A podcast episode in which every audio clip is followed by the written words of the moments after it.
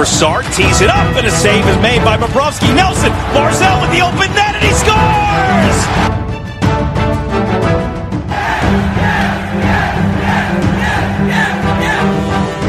Hi, and welcome to the Locked On Islanders podcast, part of the Locked On Podcast Network, your team every day. I'm your host, Gil Martin. I'm an Islanders columnist and historian, and I wrote the book Ice Wars, which covers the complete history of the Islanders' rivalry with the Rangers from 1972 to the modern era.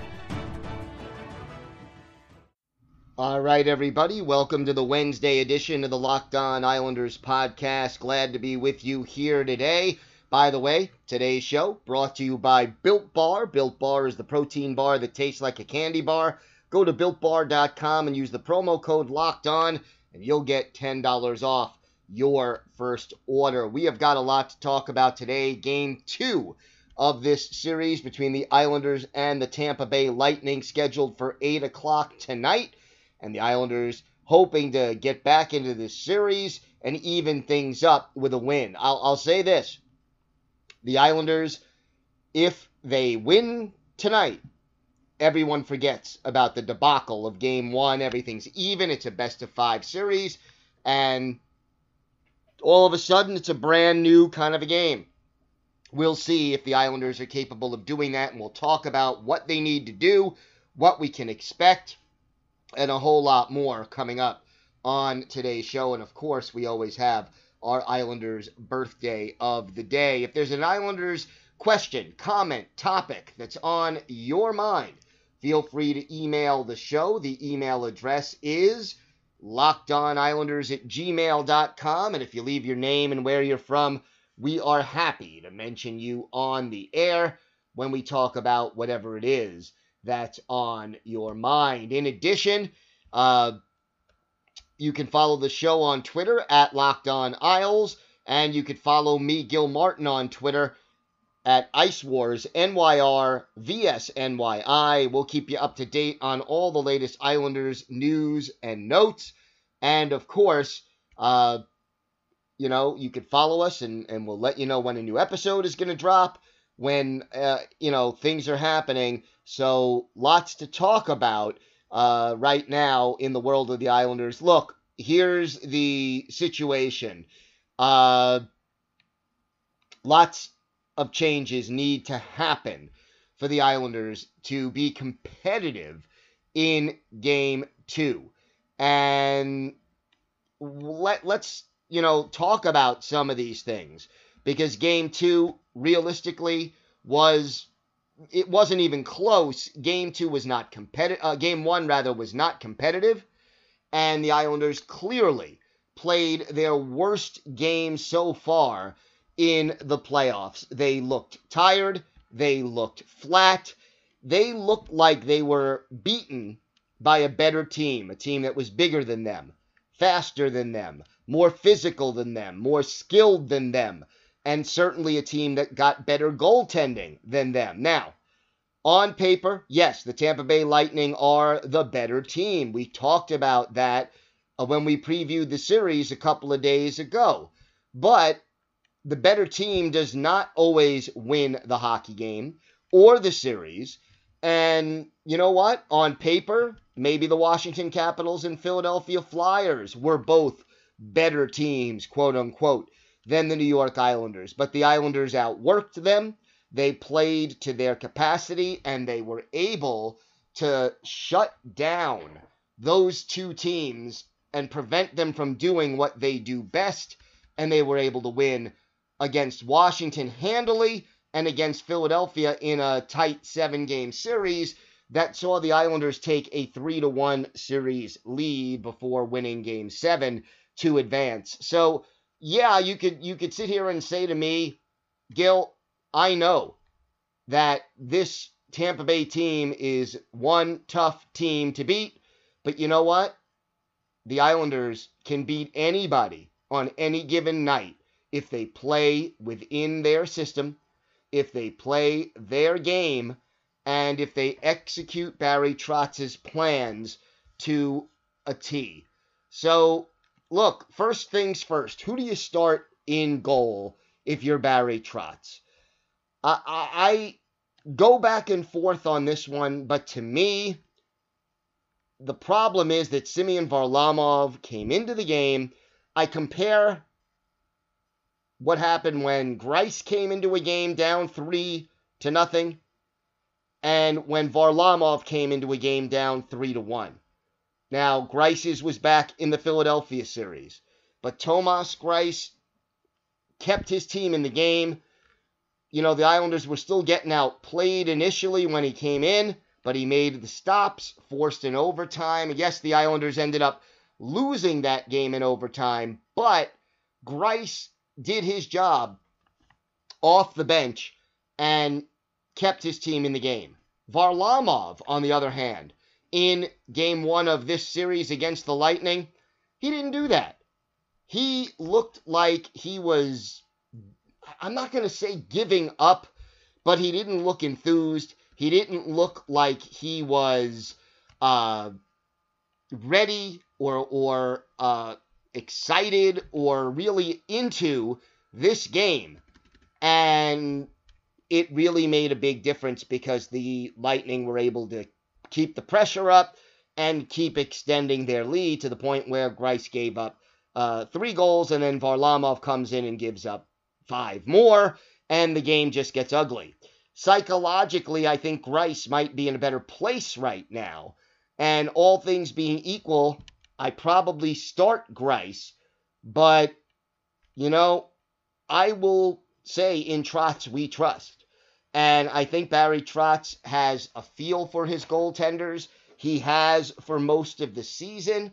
And I think we will see the right choice being made by Barry Trotz in game two. Keeping in mind that you could always go to the other guy if it doesn't work out because the Islanders really do have a 1 and a 1A rather than a clear cut starter and a clear cut backup. So I would go with Greiss, but it remains to be seen what Barry Trotz is going to decide to do. And I would say whoever is the starter is going to have a pretty short leash. Whereas if he gives up two goals pretty quickly, the other guy will come right in and we'll see what happens from there. All right, we have got a lot more to discuss. We're going to talk more about what the Islanders need to do on the ice to change things around because the goaltending was far from the only problem in game one. We have our Islanders' birthday of the day and a lot more to talk about. Stay with us on the Locked On Islanders podcast. And folks, if you want to get in shape and stay healthy, well, you could try a Built Bar. Built Bar is the best tasting protein bar ever, and they have 18 amazing flavors now. They have flavors with nuts, flavors without. How about these six new flavors? Cookies and cream, caramel brownie, lemon almond cheesecake, carrot cake, apple almond crisp, and cherry barcia. All 18 flavors are covered in 100% chocolate. They are soft and easy to chew and you can lose or maintain weight while indulging in a delicious, delicious treat. Built bars are low calorie, high in protein, low in sugar, and high in fiber, and they're great for the keto diet. Let's look at the cookies and cream flavor, one of my favorites. 17 grams of protein per bar, just 130 calories, only 4 grams of sugar, and 4 grams of net carbs. And right now, we have special offers from Built Bar. First of all, while supplies last, you can get a free cooler with purchase. Also, if you go to builtbar.com and use the promo code locked on, you'll get $10 off your next order. That's promo code locked on for $10 off at builtbar.com. All right, so some more things that the Islanders clearly need to work on, and one of them is the way they exit their own zone and it was a huge, huge problem in game one. And one of the things that I saw when I went back and watched the the film again, you know, the, the replay of the game again, the forecheck of the Tampa Bay Lightning, it was like they did a great job of scouting the New York Islanders and taking away some of the things that the Islanders really do best. And now the chess match between the two coaches is going to begin. They Lightning knew that the Islanders like to clear the puck along the boards and out of the zone. They'll bank the puck off the boards. It's safer. It keeps the puck on the perimeter. And then they transition from there. Well, the Islanders tried to do that, and the Lightning were waiting for it. It caused turnovers. It prevented the Islanders from having any flow when they tried to transition from defense to offense. And the forecheck did a very, very good job of disrupting the Islanders' offense before it could even get started. So look for Barry Trotz to make some adjustments as, ha- as to how the Islanders break out of the zone. Maybe they go skate the puck out down the middle a little bit more or mix it up a little bit more to prevent the Lightning from concentrating on one area. And that is an important thing because realistically, if you're the Islanders, you want Anthony Beauvillier, Matt Barzal, uh, Brock Nelson, Josh Bailey. You want guys like that. Nick Leddy carrying the puck, skating with the puck, and making good moves through the neutral zone, picking up speed and creating plays. Also, and this goes for both the power play and at even strength, the Islanders had trouble establishing themselves in the offensive zone. And, you know, they were trying to carry the puck in, and at different points in the game, you would see the Lightning lining four defensemen up, or four defensive players up along the blue line, and the Islanders kept trying to either make short passes or skate the puck into the zone. And again, the result was turnovers and an inability to establish possession in the Tampa Bay zone. If necessary, the Islanders are going to have to dump and chase a little bit, or again, at least mix things up and then go into the corners and win some of those 50 50 battles. Now, it's hard. Tampa Bay is a big, physical, and skilled team, but the Islanders have got to outwork them. And if it means playing a little bit of dump and chase uh, again until the Lightning adjust and then the Islanders can adjust again, they've got to play this chess match. They can't just go in and say, well, they're not allowing us to do what we want to do, we've got to go to plan B and then back to plan A or to plan C. Whatever it is, the chess match has to begin and Barry Trotz has to make adjustments. One other thing uh, that definitely needs to happen in game two the Lightning, their defensemen, had way too much room to move with the puck when they got the puck at the point.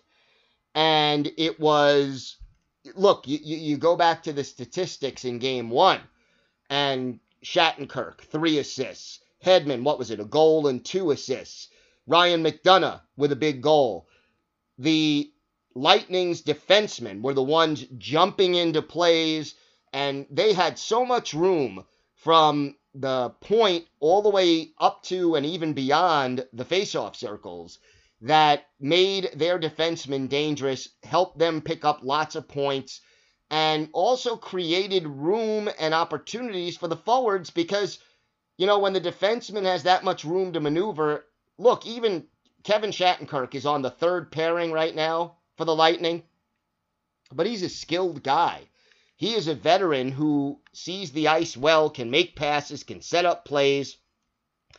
And if you give him that much room and time, he is going to beat you more often than not. So the Islanders have to take away some of that room uh, that the Lightning defenseman had in game number one and just really change that up. So that's another thing that the Islanders clearly need to do. Still waiting on a status for Cal Clutterbuck. I hope that we will get good news with him. Uh, but it will probably be a game time decision. Uh, not sure what's going to happen with lineup changes. Maybe Ross Johnston sits. Maybe you go with Michael Dal Colle. Maybe uh, I- I- instead of uh, Dal Colle, I-, I don't know if Komarov would be the, the right choice, but again, uh, maybe Koivula would be a better choice. The Islanders need to do something, but they can't afford to have a player who would have trouble keeping up with the speed of some of the Lightning's better players. I don't think Leo Komarov is the answer. Uh, not against the Lightning. Not that he's a bad player. He did some very good things in some of the games against Philly and Washington, but uh, against Tampa, I don't know if he has the speed to keep up and play with some of their better players. So, you know, they've got to make an adjustment, especially if Clutterbuck is not able to go. Uh, and maybe even if he is, just make one or two little changes in that lineup. Barry Trotz has been excellent at keeping guys fresh, keeping guys ready, and making sure the right players are in the lineup at the right time to maximize his roster. He's got to keep doing that with whatever changes he decides to make in game two. All right, we still have more to get to, a lot more that the Islanders need to improve upon, plus our Islanders birthday of the day. More to come on the Locked On Islanders podcast. All right, so the only update we have on Cal Clutterbuck, again, Barry Trotz, uh, said he was a possibility for game two, but he didn't sound all that optimistic. And again, I think regardless, the Islanders are going to make that a game time decision.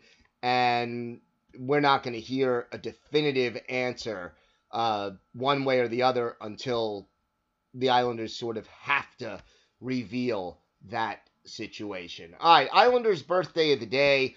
Uh, let us wish a very happy uh, 55th birthday to former Islanders winger Kevin Miller. Miller originally drafted by that team that plays in Madison Square Garden back in the 10th round of the 1984 draft. Spent four years at Michigan State before joining the Rangers, then went to the Red Wings, Capitals, Blues, Penguins, Blackhawks, and then the Islanders for part of the 1998 99 season after the Islanders played for the Senators and the Red Wings, a couple of years in Switzerland, and his last year active in hockey 2004 2005, at least as a player. Also a member of the 1988 U.S. Olympic hockey team.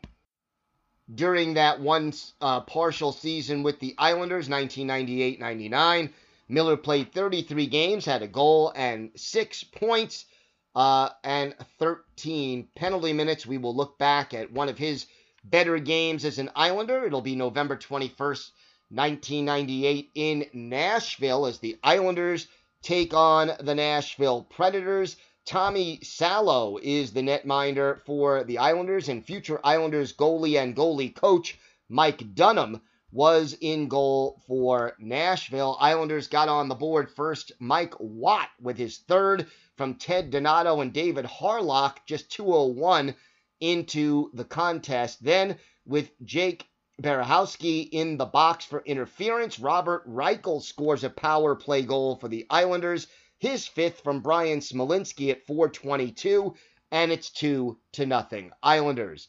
Nashville gets back in the game. Jamie Heward with his second, a power play goal with Salo, uh, with Reichel off for boarding. Salo also picked up a misconduct, but that didn't affect the uh, actual on ice advantage. But Jamie Heward, power play goal, his second from Patric Kjellberg and Cliff Ronning. After one period, it's two to one in favor of the Islanders. Islanders extending their lead in the second. Goals by first Gino Odjick, Ted Donato, and Mike Watt with the assist. Odjick's fourth at 259. And then 40 seconds later, the Islanders going on the power play with, again, Drake Berehowsky off for elbowing this time. Trevor Linden scores for the Isles, his ninth from Robert Reichel and Barry Richter, and the Islanders suddenly led 4 to 1. And then at 11:34, It's Kevin Miller, our Islanders' birthday of the day, his first of the year from Eric Brewer and Claude Lapointe after 40 minutes. It's the Islanders 5 and the Predators won. Sergei Nemchinov gets a power play goal. Uh, this time the Preds had a too many men on the ice penalty served by Andrew Brunette. And uh, Nemchinov his second from Reichel and Eric Brewer. And it is suddenly a five, uh, six rather, to one Islanders lead. The Predators get late goals from Tom Fitzgerald, a familiar name to Islander fans, and Ville Peltonen, but it's not enough. Islanders hold on to win the hockey game by a score of 6 to 3. Great game for Tommy Salo, 39 saves. The Islanders were outshot 42 to 40 in what was a pretty wide open game. Robert Reichel leading the way with a goal and two assists for the Islanders. Uh, multiple point games for Ted Donato, Eric Brewer, each of them with two helpers, and then Mike Watt with a goal and an assist. Kevin Miller with a goal that was his only goal as a member of the New York Islanders. So we remember this game, uh, and it was a win. By the way, Bryan Smolinski by far leading the Islanders in shots on goal in this one with eight. So on the 55th birthday for Kevin Miller.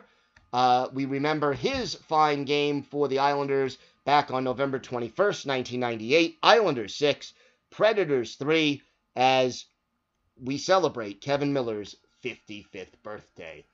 All right, uh, let's take a look at one other thing that I, I think people need to understand. The Islanders are going to be okay. And you know what? At the end of the day, they played a terrible hockey game. They were outclassed, outplayed, out hustled, outworked, out skilled, everything. But it's still just one game in this series. And even elite championship teams lay an egg every now and then. You want to know an example of that? Let's look back at the 1980 Stanley Cup Finals. Islanders Dynasty, first Stanley Cup team.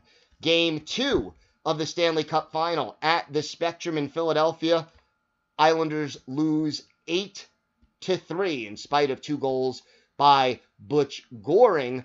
But, you know, the Islanders held a 1 to nothing lead in the game and then gave up the next four. They were down badly in this game, uh, 8 to 2 before Goring scored with 5 minutes left. But again, you know, this was a game. Billy Smith gave up six goals on 26 shots. Glenn Resch came in to finish the third period, gave up two more goals in only five shots. So even a team loaded with Hall of Famers who ended up winning four straight Stanley Cups had their stinkers and, and tough games. The key is can they bounce back? And for the Islanders, I think one great thing they have in their corner is they have a coach in Barry Trotz who is capable of, again, psychologically handling this team and getting them ready so that they don't dwell on their poor performance in game one. And again, you win game two, it's all even. You could win in, you know, one nothing or seven nothing, and it still counts as just one win. And a win would just give the Islanders back, I think, a lot of their confidence. Here's what Matt Barzal said uh, yesterday. He said, Personally, I liked our attitude after the game last night. We knew it wasn't acceptable, but at the same time, we know it's a seven game series and it's the first of four wins. We get tomorrow's game and it's a completely different series, and that is true. And here's again what Barry Trotz had to say this team is much better, and I know they'll respond. It was really hard, I'll be honest, after the game to try to, we sort of do our evaluations on our team and our individual players, and it was hard because it was such a strange game for everybody involved. So, again, the Islanders looking to regroup, looking to make things uh, equal with another game and another win in game two. We'll see if they're equal to the task, but certainly Barry Trotz and his troops, if anybody can rally this team, it's Barry Trotz. We'll see what happens today. Don't forget, we are having new shows every weekday. That's Monday through Friday. And we will have a complete recap of game two tomorrow, plus a preview of game three as we break everything down, analyze it. We go behind the obvious and try to give you why things happen, not just what happened. Have a great day, everybody. Stay safe. Enjoy game two. And of course, let's go, Islanders.